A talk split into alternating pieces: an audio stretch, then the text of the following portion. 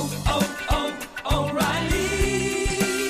You need parts? O'Reilly Auto Parts has parts. Need them fast? We've got fast. No matter what you need, we have thousands of professional parts people doing their part to make sure you have it. Product availability. Just one part that makes O'Reilly stand apart. The professional parts people. Oh, oh,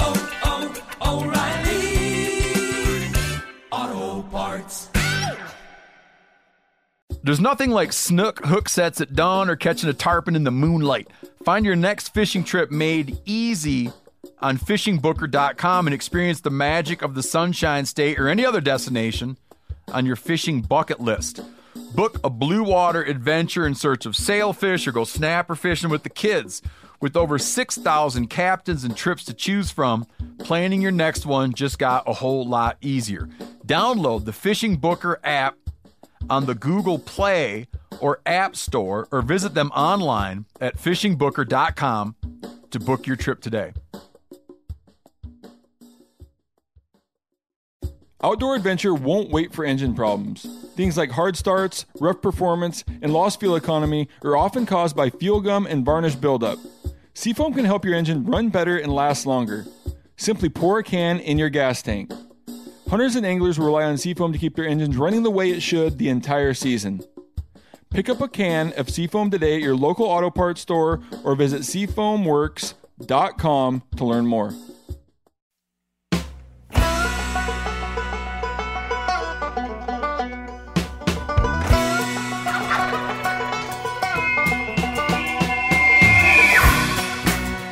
Welcome back to Cutting the Distance. My newfound obsession may be white-tailed deer. Please don't tell my wife. Um, I need another obsession um, like nothing else. But uh, it, it was pretty fun. An animal I've always joked about hunting when I turned 70 years old and can no longer chase mule deer, blacktails, or elk around. So I've, I've started to dig up all the information that's out there because that's kind of where all of my hunting starts. I want to know about the animal before I go out there. And there's one name that always seems to come up is an expert on whitetail biology, does a ton of research on them. Dr. Bronson Strickland. He's a professor of wildlife management at Mississippi State University.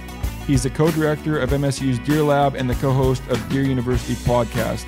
And I've brought him on today to kind of pick his brain a little bit, see how we can use these bigger bucks, their biology, their instincts against them in the fall. So welcome to the show, Dr. Strickland.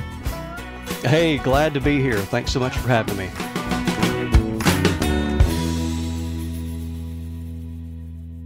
Were you able to get out in the, the woods this year and hunt at all, or uh, just just, just well, watch it- them? it's really just beginning here. I mean, we uh, gun season just began, and uh, and it's finally cooling down. You know, when I was younger, even if it was 90 degrees during bow season, I would go out of obligation.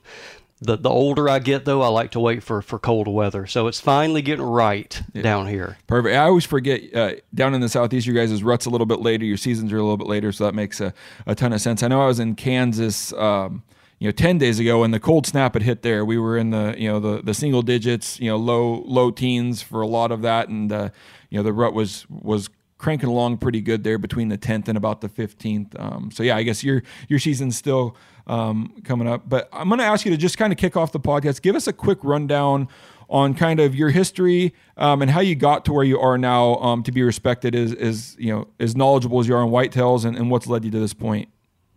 Well, uh, I'm really lucky. I'm just really, really lucky that I grew up in a place and time to where uh, being a, a whitetail researcher and a biologist and outreach specialist uh, is a job. And so, uh, got got my degrees uh, at University of Georgia, Texas A&M Kingsville, and Mississippi State, and it's all focused on wildlife management and specifically whitetail deer. And then uh, lucky again that I could get a job uh, here at Mississippi State where I could focus, keep focusing on uh, deer research and then the outreach component of that. And that is basically just taking all the research that we do and putting it out in various forms, articles, presentations, books, podcasts, etc. So that that's kind of the, the heart of what I do. Thanks for that rundown. And as an, a civil engineer myself, I love when you can take research, you can take data and apply that to what I see in the field. You know, there were I had a great professor um, going through school where it's like you know, we're going to teach you everything that's in these books, the theory, the science, but then to go out and proof that research and data on the ground, to, you know, in, in this instance, to ultimately harvest, you know, grow bigger bucks, find bigger bucks, understand bigger bucks, you know, the same thing on the engineering side. So as an engineer, this stuff really gets me when you're able to add facts, data, research to what we're trying to do. Um, I, I really, I really like this stuff. So, um, yeah, I appreciate having you on. So, like every Cutting the Distance podcast, we're going to field a few questions. Um, from you, the listeners. And if you have a question of your own to submit, please email us at ctd at phelpsgamecalls.com or send us a message on social media, email. Um, we'll, we'll do our best to either have me or, in this case, um, our expert guests answer these questions because I'm not quite um, versed enough on these white-tailed deer yet um, to answer these questions. So, our first question for you, uh, Bronson. At what age should you start managing your bucks? Um, and by that I mean you know, we have identified the age, we've identified what they've got on their head. What's the right time to make a, a good decision that that deer is now ready to be taken out of the herd? Um, if you listen to, to any of, of our media or read any of our, our articles, uh, my colleague and friend Steve Demarais, he's also co-director of the, the Deer Lab, we say it depends probably more than any little phrase. And essentially, that means context. You got to put some context and some boundaries on it. Um, but if we were going to say on the average, uh, I think for most people in most places is at three and a half. At, at three and a half years of age, uh, depending on where you're at, a buck is showing 60 to sometimes 70 or greater percent of what he's going to be at maturity. And so three and a half is is a good age because we now have a reliable predictor of what he's going to be a couple years down the road. Simultaneously, it takes a few years to forgive some of the issues that may have happened to the buck's mother when it was a fawn or while it was a yearling. Was it born late? Was it born in a drought year? Etc. Etc. It takes a couple years to grow out of that circumstance the buck was born into. And so, just very much in general, I would say three and a half would be the single most important age where you make a decision of uh, do I want to harvest this buck? Uh, I don't think it has a lot of potential, or am I going to make sure I spare this buck and we protect this buck because he is definitely demonstrating he has a lot of potential to be trophy class at maturity? That makes a ton of sense. And to, to piggyback onto that question uh, a little bit of my own do environmental factors start to play in? Like as a land manager is is somebody trying to manage the herd um, you know we were in as i keep referring back to my one and only trip in kansas they were coming off of a pretty bad drought. And and that was going through everybody's mind. Um, you know tines were a little bit shorter. Things you know they had saw deer you know five single digit percentage increase in horns, you know, on their head. Um, do you take that into effect as you're looking at that? Like if you get a good good moisture year and the drought and they're able to get the minerals, you know, back out of the ground and the water sources, whatever, um, you know, that may be. Are you are you going to let that play in and maybe you know should we should we hold off on managing those deer knowing that they may have a big rebound? Maybe they'll come back 20 25 percent bigger because of a drought situation, or you know, they also were talking about their their beans didn't come up you know, and so they they they missed a, a you know a quarter or twenty five percent of their their typical food source um, that fattens them up. Is that going to play yeah. into to when you're going to yeah. harvest, or maybe give them that extra year? Yeah, and I would say that's going to be manifested in two ways. It's, it's, going to affect the deer on the hoof that year. So if you're talking about drought or beans, you're talking about something during the summer, during the antler growth period, and it is going to influence uh, their maximum antler size uh, when, when, they harden out uh, shed their velvet that that fall. Uh, it, it's also going to influence uh, buck fawns as well. And so that again, that early environment they're into can put them on a different trajectory of growth for several years in their life. So two different ways. But uh, I, I guess Jason, one way you have to think about that too is how big is big enough. And so you always have to think about that opportunity of, you know, hey, my goal is a 180 or 170 or 190, whatever it is. I have this buck in front of me at 25 yards, bow in my hand, and he, he's 20 inches less than what he could be, but I have the opportunity right now for, for a lethal shot. So you, you got to play the probability, the odds. Yeah. Yeah, you're playing that game, and you you know at that point, yeah, he's 20 inches less, but you still outsmarted a deer that was you know if that's the, what you're trying to do, you're outsmarted him. He's still the same deer, regardless of what's on his head, and um, you know that's It- Eh, well, and you have to factor in risk. There is no guarantee that he's going to be around next year. There's a lot of other non-hunting mortality sources that could take him. So you're, you're rolling the dice when you let him go. Yep. Yep. And now I'm gonna. You may not have an answer for this, but you you kind of um, you know we have a lot of winter kill out here out west. You know, big snows, and you have age classes of deer missing. What you just touched on there a little bit is in a drought year. Do people manage to the point knowing that their bucks at you know that in four and a half years or four years are going to have those bucks may not have the potential? I mean, are people managing to that level that that that buck or that buck fawn was born during a drought? His genetic potential or not? It wouldn't be genetic. His potential because of the mom's health is now going to be lessened in four years when I want to hunt, you know, or five years when I want to hunt a buck of that age class. Uh, I, pr- probably not many. Uh, I think that's more of a, a biologist look at it when when they uh, have an aggregation of data at a very large scale. You can kind of explain from year to year, uh, you know, what what proportion of the vari- the annual variation in average antler size is explained by the events this year. And what can we go back to the year of birth? And you just kind of partition that.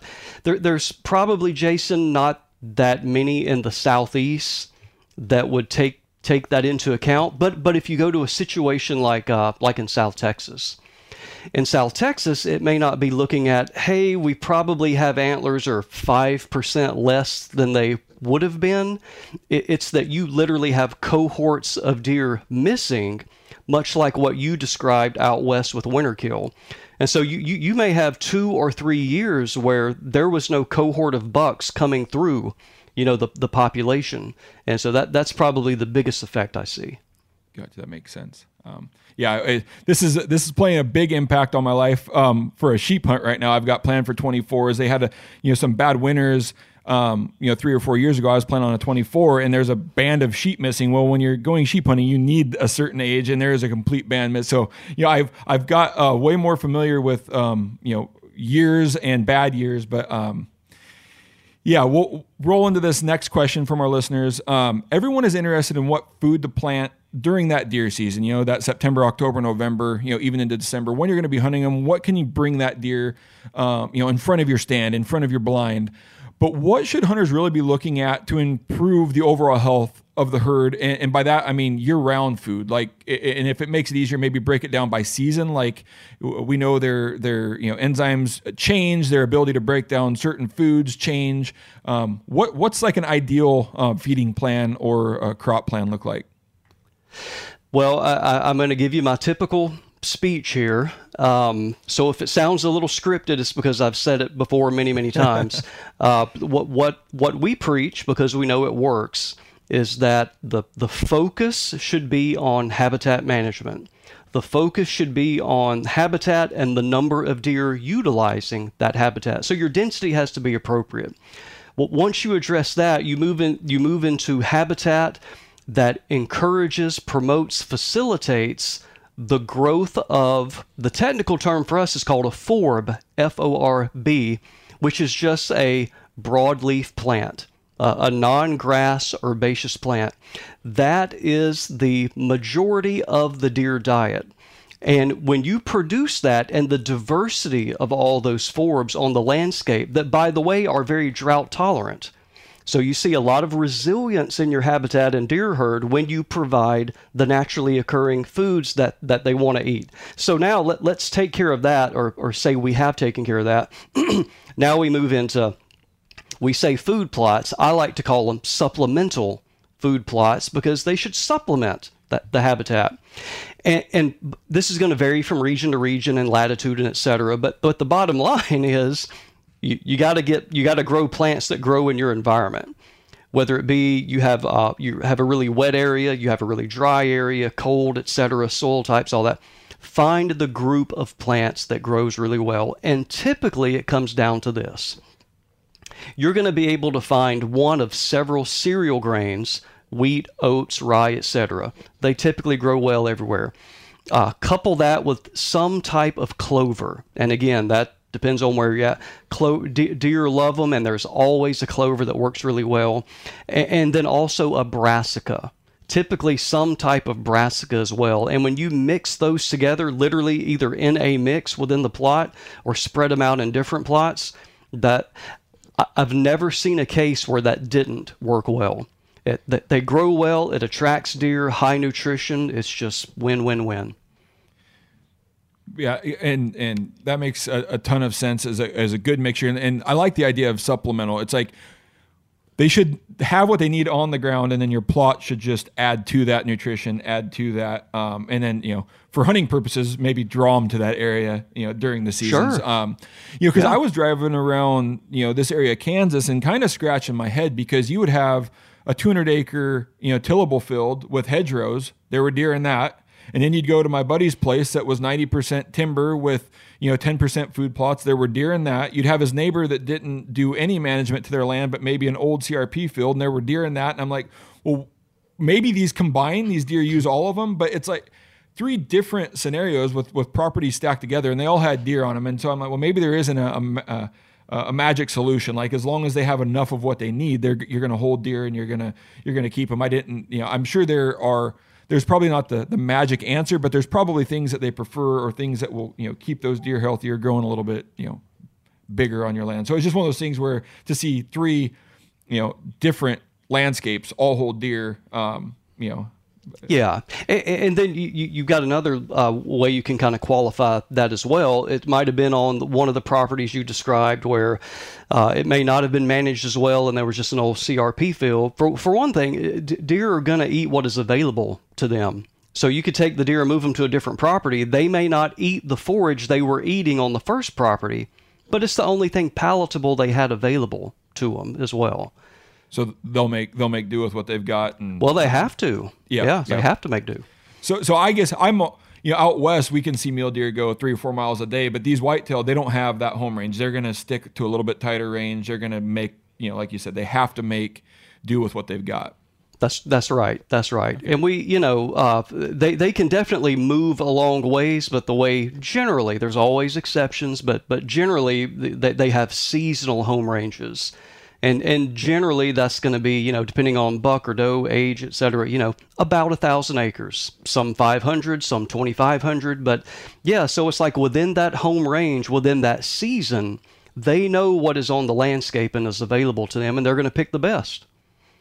Gotcha. Yeah, and we'll talk about it a little bit. Um, you know, some of the the research I've read, I, I can't remember if you specifically, you know, but some deer move 900 yards and then some deer, you know, up to 1500 yards during the rut. And I'm like, shoot, I've had mule deer like blow through that, you know, in a, in a, in an evening or, or a night. So um, a little bit different, but um, appreciate you answering those user questions. Once again, if you have questions of your own, please submit those questions to ctd at phelpsgamecalls.com and we'll do our best to either have myself or one of our guests answer those.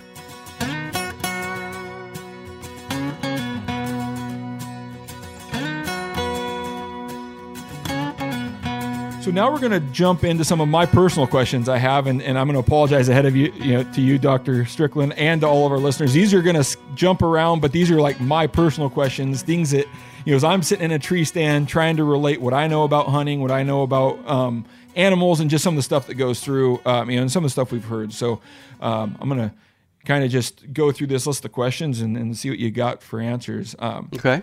I, I was mentioning to you previous to the podcast, kind of, you know, I, I get things stuck in my head from what I've experienced. And um, this first one, it kind of piggybacks on some conversations I had with Kevin Monteith on. Uh, I was talking to Steve Rinella about this when we were on a Coues deer hunt, and I'm like, this it doesn't make any sense from what I've seen. And and, and um, but but my question will be, how much of a buck's potential is genetic. How much is that mother's health during pregnancy the available nutrition both food and minerals environmental conditions etc um, and i know they all it, it probably varies it- it's determined but if you if you had to kind of break those out what would you say or the factors that that give you that potential of you know that buck has the ability to get to 200 inches but you know environmental affects it? Um, i know it's a, a big loaded question but if you can Yeah. try to break that down for us Yeah, well, I'll, certainly try. Yeah, and and you know, a, a word we use in the science fields, as you know, we, we think about variation and, and partitioning. How, how, how do we slice up the pie? And, you know, we, we can, and there's a lot of different ways to look at this, but we, we, we can start with what, what's heritability. What's the heritability of antler characteristics from father to son, et cetera. And, you know, that, that can be 20 or 30 percent. Um, we know, of course, the mother is, is half of the equation. So you can have a, a father with Boone and Crockett antlers and a mother that sires offspring that is half that, and we're going to get something in the middle. And, and that's what makes, you know, the, the, the culling for genetics and so forth that people try to do is, you know, I shot that buck to get it out of the, the gene pool. Uh, that, that's why that doesn't work. It's because you can make no selection w- with the female. So, so there is a baseline genetic component of, of course. The, the example you gave is 200 inches of antler. Well, yeah, that, that, that buck has genes that are coding for that amount of antler growth. But that antler growth is influenced and either suppressed or enhanced by the environment, but by its food. Is it dealing with uh, a disease issue? You know, all those things are very influential. And so, um, I, I, I, guess, Jason, the way we think about it is we we probably say half and half. Is there's a lot of this about half of it, and that's Buck and the you know the mom and the and the father, etc. But then the other half is is the nutrition available to the deer that year and you mentioned Kevin Monteith, something uh, he did when he was a graduate student, something we've done at the MSU Deer Lab is demonstrating the influence of what, what we call the intergenerational, you know, generation after generation after generation of nutrition. And, and that is also what is influencing, the term is epigenetics, but that is also is an organism, in this case a deer, may have the genes for 180 inches of antler, but because the mother was experiencing nutritional or environmental stress while this little buck fawn was in, in womb, um, her her signals are basically telling the, the the fetus or the genes that you don't need to express yourself fully. And so that buck will never reach its full potential because of these cues in the uterine environment of its mother are suppressing the expression of those genes. And I hope I didn't go off off the rails that they're too complicated, but it is a complicated question. yeah, no, and and I I'm super interested in it. You know, it's like I don't want to say we're out there chasing, you know, horns, but we're chasing mature deer, and it's one of those things that I always try to wrap my head around. Like, what what is the genetic potential? Like, are we shooting a deer before his genetic potential? Could he ever have got bigger? Um, so I'm gonna I'm gonna roll some things by, and, and you can either correct me or uh, you know maybe agree with them. So, as a buck, he's got a genetic potential, and is, from my understanding, like years one through three he grows that skeleton out. He's in that, he's growing, and then years three to five, three to four and a half, he's typically trying to add muscle onto that skeleton, become the biggest, baddest buck, which genetically uh, um, ensures that he'll have his chance to breed, right? That's why he's putting on muscle, he's packing on muscle. That gives him the ability, um, you know, in the pecking order to, to be able to breed. And so, are we going to always experience and so they're using energy, they're using effort, they're using fat stores, they're using, uh, you know, I guess energy, for lack of a better word, to grow skeleton, to grow bone, either in their body or they're using it to grow muscle on their body to pack on muscle. And then are we always going to get that buck's best potential? Now, you know, I guess let's assume environmental conditions have been the same every year he's been alive so we can take that out no droughts no you know the food's been the same are we typically always going to get their best horn growth you know, six and a half and seven and a half years old, or can that vary as well? Like, or you know, I, I use the example of you know your buddy Don's, you know, Don Higgins's buck Hal that was over 200 inches as a three year old. Like that buck was just destined to be a giant, but. I, I don't want to knock on it because the year he let it go to the year he shot it, but it didn't grow percentage wise much more than it was less than 10% between three and 4 mm-hmm. You know, um, how do you guys, uh, how do, how does the research support that? Like, are we, you know, is there is there a correlation that you're going to get your best horn growth at six and a half or seven and a half? Yeah, and and I got to qualify here. We, we always have to say is that, that we deal with averages. We, we deal with the population response and not individuals because individuals do wacky things just like human beings. But but yeah, uh, on on the average, um, five, six, seven is going to be the point, and this is, I guess, the point I'd, I'd make, Jason. Not not that they're reaching their peak and then soon after there's going to be a decline. It's where they reach their maximum, that is the plateau, for many many years to come.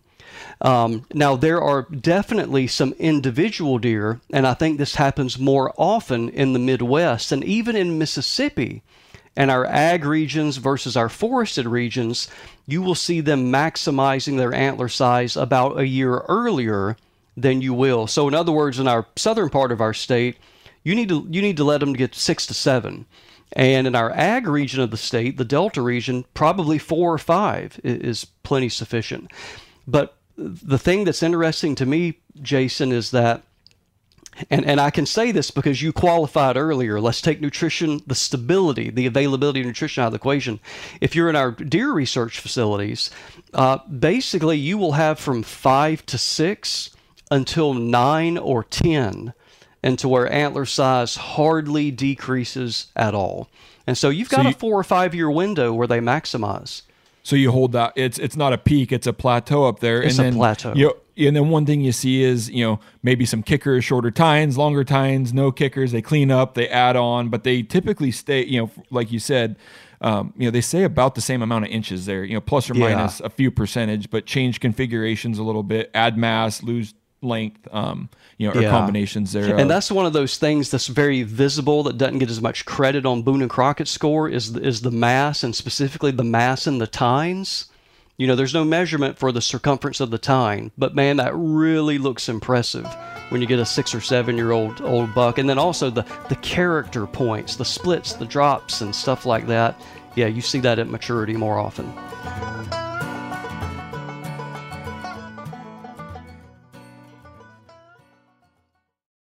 O'Reilly Auto Parts are in the business of keeping your car on the road. O'Reilly Auto Parts offer friendly, helpful service and the parts knowledge you need for all your maintenance and repairs. If you're confused about what part you need, like what wipers are going to be the best, what replacement headlights are going to be the best, go into O'Reilly and talk to the people that work there because they're great and they're super friendly and they'll get you squared away where you walk out knowing you got the right thing. They've got thousands of parts and accessories in stock, either in store or online, so you never have to worry if you're in a jam. Do you need your windshield wipers replaced? You need a brake light fixed? You need some quick service? They'll help you find the right part or point you to the nearest local repair shop for help. The professional parts people at O'Reilly Auto Parts are your one stop shop for all things auto do it yourself and you can find what you need in store or online. Stop by O'Reilly Auto Parts today or visit us at o'reillyauto.com slash meat eater. That's o'reillyauto.com slash meat eater. There's nothing like snook hook sets at dawn or catching a tarpon in the moonlight. Find your next fishing trip made easy on fishingbooker.com and experience the magic of the Sunshine State or any other destination on your fishing bucket list. Book a blue water adventure in search of sailfish or go snapper fishing with the kids. With over 6,000 captains and trips to choose from, planning your next one just got a whole lot easier. Download the Fishing Booker app on the Google Play or App Store or visit them online at fishingbooker.com to book your trip today. We've all seen plenty of gadgets and fads come and go, but here's one product that stood the test of time Seafoam Motor Treatment. Lots of hunters and anglers know that seafoam helps engines run better and last longer. It's really simple. When you pour it in your gas tank, seafoam cleans harmful fuel deposits that cause engine problems. I'm talking common stuff like hard starts, rough engine performance, or lost fuel economy. Seafoam is an easy way to prevent or overcome these problems. Just pour a can in your gas tank and let it clean your fuel system. You probably know someone who has used a can of seafoam to get their truck or boat going again. People everywhere rely on seafoam to keep their trucks, boats, and small engines running the way that they should the entire season.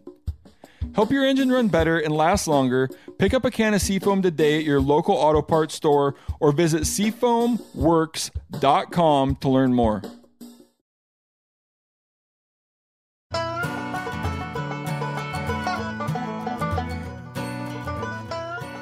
I've heard things, you know, a spike's always a spike, which kind of blows my mind, especially growing up here in, in the Blacktail Woods, because it just, in my opinion, doesn't hold true. But you know that that same deer talking about, I think I called it Hal earlier, Mel or whatever the name of that deer was. You know, Don had video of it as a one and a half year old and he's already a 10 point and that kind of blew my mind because around here it's like you're a spike at a year and a half you're a small two point at two and a half um, how much can we tell from a deer at one and a half years old? Like, is that starting to show genetic potential? Or, I mean, obviously in this case it was, but can that same, you know, spike with eye guards that's running around on a, on a piece of property blossom out to be a, great, you know, deer horn wise, you know, at four and a half, five and a half? Uh, I think the safe way to deal with that is that if he is really big as a yearling, I would say 99.9% of the time he's going to be a monster when he when he's mature. But you can't say just because it has below average or a spike or a fork or whatever at a yearling that in no way guarantees that you're not going to have a 150 or greater buck at maturity. But but Jason, let, let me circle back around to uh, individuals versus population averages. So even here at the Deer Lab, uh, Harry Jacobson years ago, our predecessor, he had a great example in the southeast where it was the uh, if you see a spike yearling, it's always going to be terrible. You need to shoot every spike. Well, he had an example of a little spike yearling that ended up growing over 200 inches. That was an individual. But what we have shown is that on the average, if uh, if you have below average yearling antler size versus above average yearling antler size, the above average will at maturity be above average, and the below average at maturity will be below average. What you have to decide is is below average still a good enough buck for you? In other words, I'm okay with a 120 or 130 inch buck. That's okay for me. But but if your sole purpose or goal, objective is I only want 150s or above, then the best bet you can make is an above average yearling is going to be that. That, that makes a ton of sense. I mean, you, like you said, you're just going with what you know the average is, um, and, yeah. and, what typically will happen. You know, that 200 inch buck's probably a little bit of an anomaly, you know, in the in the data, but it, it proves that it can happen. Um, yep. You know, so I know the place I was hunting, they don't they don't manage at the one and a half year old. As we talked earlier, they're managing more. They're not even managing at the two and a half year old. Um, you know, at three and a half year old, you know, you start to have six points or you know small eight start to come out. That's when he he decides you know that, that those bucks need to be managed or taken out. So that makes a ton of sense. Um, we're gonna move on to managing does and coming from out west, especially. Um, the blacktails that are in my area, Southwest Washington, now we we aren't near carrying capacity. So my thought has always been those are the baby makers. We don't manage does here. And then you, hear about people managing does. You know, whether it's me watching. Uh, a whitetail show on you know on TV or on YouTube, whatever it may be, and they're just you know laying out does, and it never made sense to me until you go out, you know, go back to the Midwest and just see just how many deer are on the landscape compared to what we have here, and and, and it starts to make a, a lot of sense. So my my first question on this is and I know you're gonna you're I know how these are. Uh, I'm in the same boat. You know when you're when you're doing you know scientific type stuff, and it's going to depend on where you're at, landscape, food availability. But what is a typical good buck to doe ratio to maintain you know good good herd health? Um, probably something like I mean, if you can achieve and maintain one to one, then then that's fantastic. Ideal. Um, it it probably also enables you to keep the population under control more easily if you can do that. But but we commonly see fantastic properties uh, where they have 1.5 to 2 does per buck. Uh, when when you start getting above that, and that's a little bit of a misnomer, Jason, is that you you hear and, and read that a lot that the sex ratio is just really out of whack and there's 10 does for every buck. Well, that that can only occur if you're looking at adults, not including fawns, and at the end of the deer season. Because Mother Nature has a self correction built in there because all those does are going to put fawns on the ground and half of them are bucks. So numerically, it's really hard to maintain some five to one, six to one, seven to one because it's a self-correcting, you know, type system. That, that makes a ton of sense. Um, Yeah, I've, I guess my own concern is like, well, what if you know you leave those does on there, they get bred, and they're the ones that produce the next 200 inch buck. But I also understand, like, the, once again, we're going back to averages. You know, your best bet, you know, you know the, the research probably shows if you can keep those those that doe to buck ratio, you know, or buck to doe ratio at one to one, one to two, um, your bucks are going to be healthier. They're going to be able to, you know, realize their potential a little bit better. Um, you know, so for me, I'm like, I want as many deer on the ground as possible as long as the food supports them. But I guess, you know, rut, eh, you know, other things, um, you know, uh, competitiveness for that ground, all of that comes into play and probably isn't that healthy, um, you know, for your herd. So, to roll Well, you hit the the nail on the head, Jason. Just uh, just want to emphasize something you said. You said a, a little clause there that I think is important. A- a- as long as the habitat will support them, that that's the single most important thing. What's the optimal density, etc. Well, it, it depends on uh, is deer quality going to diminish incrementally as the number of deer increases. And so, if the deer population increases and simultaneously deer quality decreases, you've got too many deer. You need to take some deer off. All right, this, that's a great segue. We were rolling right into my next question, which once again you have to preface all of this, right? Because where you're at in you know southeast Mississippi um, is going to be different than what we're doing in the Midwest. You know, Kansas, Iowa, Kentucky, Illinois, whatever it may be. Um, let's just assume we're in in the middle of Kansas. You know, we've got a good mix, a well managed farm. You know, good ag, good cover. Um, you know, we've hinge cut all of our bottoms. We've got everything that a, a big whitetail needs. What's what's a, a carrying capacity? Because one of the things we were going out there, you know, with our doe tags and and we were shooting the does that that he needed killed. But there was, you know, out here we do you know aerial studies, helicopter flights on the winter range. What's the right number? Uh, what you know, what is the carrying capacity on a, on a well managed hundred acres? And then how do we monitor that? How, as hunters or good stewards of our farm, what what's a good way to to manage that and be somewhat scientific about it? Um, so you, you're, right. I, I am going to respond with a you know a contextual. It, it depends, and and, and I, I don't really have uh, a numerical response for you because there have been places I've, I've been to, and, and people express deer density differently depending on where you're at in the country. If you're in the east, it's deer per square mile here, and in Texas and other places, we use acres per acres per deer. And I, I have been to properties where they might have seven or eight acres per deer, and they are in superb condition. Uh, I've been to other places where you might estimate at 20 acres per deer, and the deer herd is in terrible condition. So, so it's all based on on habitat quality. So I'm often asked, Jason, is you know, uh, w- w- without having a lot of familiarity with the property, how many does do I need to kill? That's just kind of the default, the response in the southeast. How many do- does do I need to kill? A- and people probably get frustrated when I say I, I can't give you that number, but because I don't know what the habitat is telling me. And, and most importantly, and you, you said a moment ago, how do we scientifically go about determining that? I don't think you need to learn about population estimation techniques. I think you need to learn to examine what you can learn at the skinning shed after you harvest deer, look at their condition, look at their body weight, and and make it relative to what you have recorded over time and what your neighbor is doing. That's how you determine how many to kill.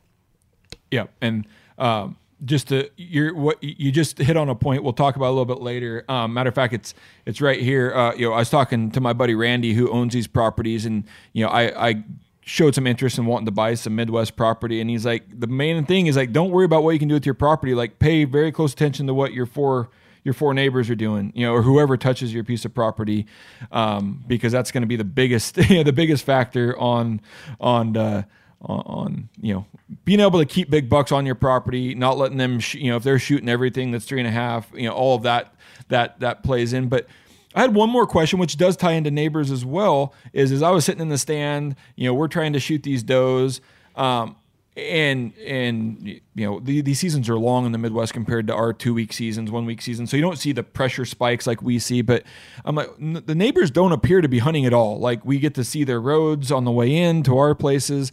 Um, if they're not harvesting their does, are we going to lose, you know, this well managed piece of property? Are our bucks going to leave, or do they have enough does to deal with? You know, in my mind, well, if there's, you know, the neighbor has twice as many does, are we going to lose our bucks to them? Like, is there is there any you know anything that supports that buck stand on his home range and and being completely um, content with with breeding the does that were available, or is that buck going to start running ridge lines and leave my property or leave the property?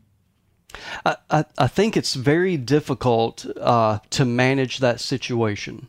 And and uh, I have thought and thought, and Steve and I have gone back and forth with for years ab- about this. And the, the way I would advise someone is uh, I would be just making sure that you manage your property with the appropriate density, as we as we said earlier, to maximize the quality of bu- both your bucks and does. That is what is in your control. That is what you can do. It is absolutely going to be successful. Your, your neighbor running a higher doe density than maybe you, yeah, it, it is going to happen. You can take it to the bank that one or two or some fraction of your bucks are going to spin off because they've put their nose in the air and the prevailing wind and they can tell a doe is in heat and they're going to leave your property and they're going to get shot. They absolutely are. Yep. But but but I think that I think that is a uh, that is a, a short term negative.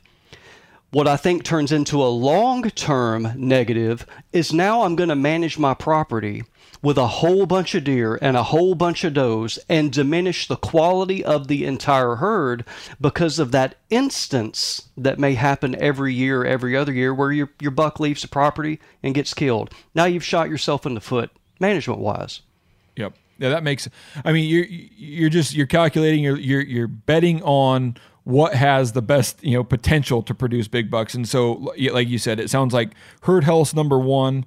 Um, and you just have to accept that you're going to lose maybe you know a buck or two that you wanted to try yeah. to kill to, to a neighboring property but overall that's going to give you the best chances on your well managed piece of property to take that you know same buck or, that's or a the long term sustainable yep. way to do it absolutely okay so we've decided we've got to harvest those.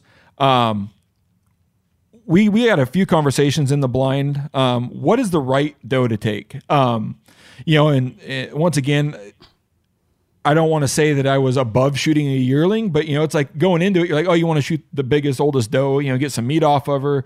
Um, you know, and, and Randy kind of alludes like, I don't mind shooting a yearling doe at all. And for the reasons of, you know, I, I'm, you may want to elaborate on whether there's a second rut or a later rut, but my understanding is the older does or the more mature does will come in, you know, earlier, all kind of at the same time, and then we get those, you know, two and a half year old, year and a half old does that will maybe come in later, you know, late November, mm-hmm. early December, and and and Randy's frustration was, or not frustration, but his concern was, it now has his bigger bucks chasing, you know, does for an extra month, and we've all seen it where you kill a, a, a buck you know, mid mid October, he's got layers of fat on him. You kill a buck mid November and it's completely gone. Well, now you've got to add an entire month of chasing onto that.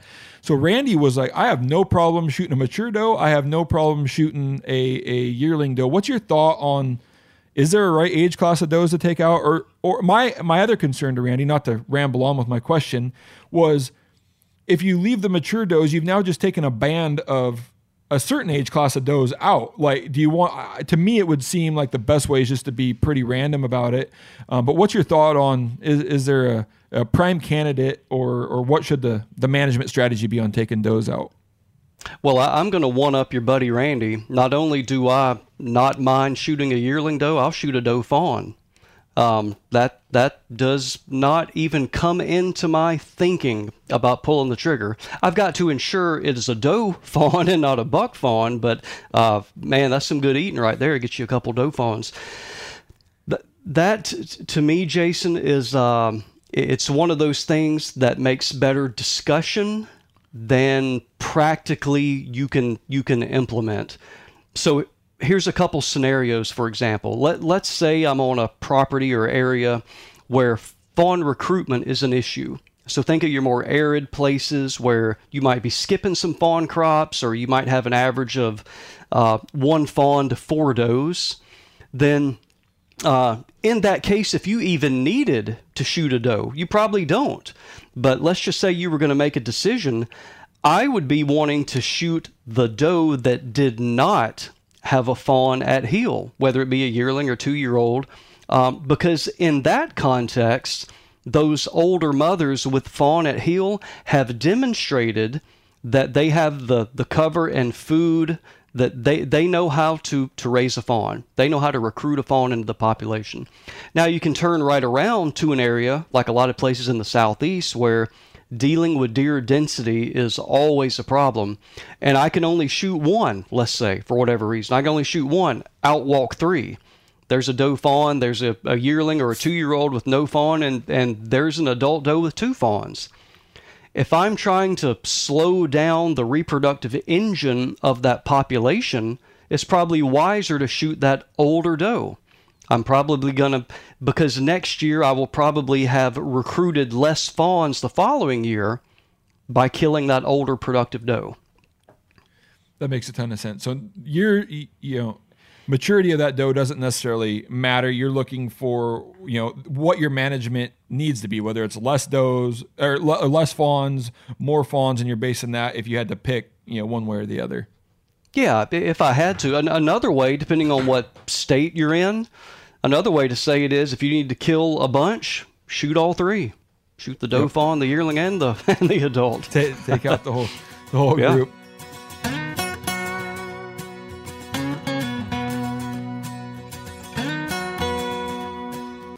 Now, I didn't go into this episode intending to leave you hanging, but there was just so much good information we had to break this into two parts. Tune in next time for part two of my conversation with Dr. Bronson Strickland.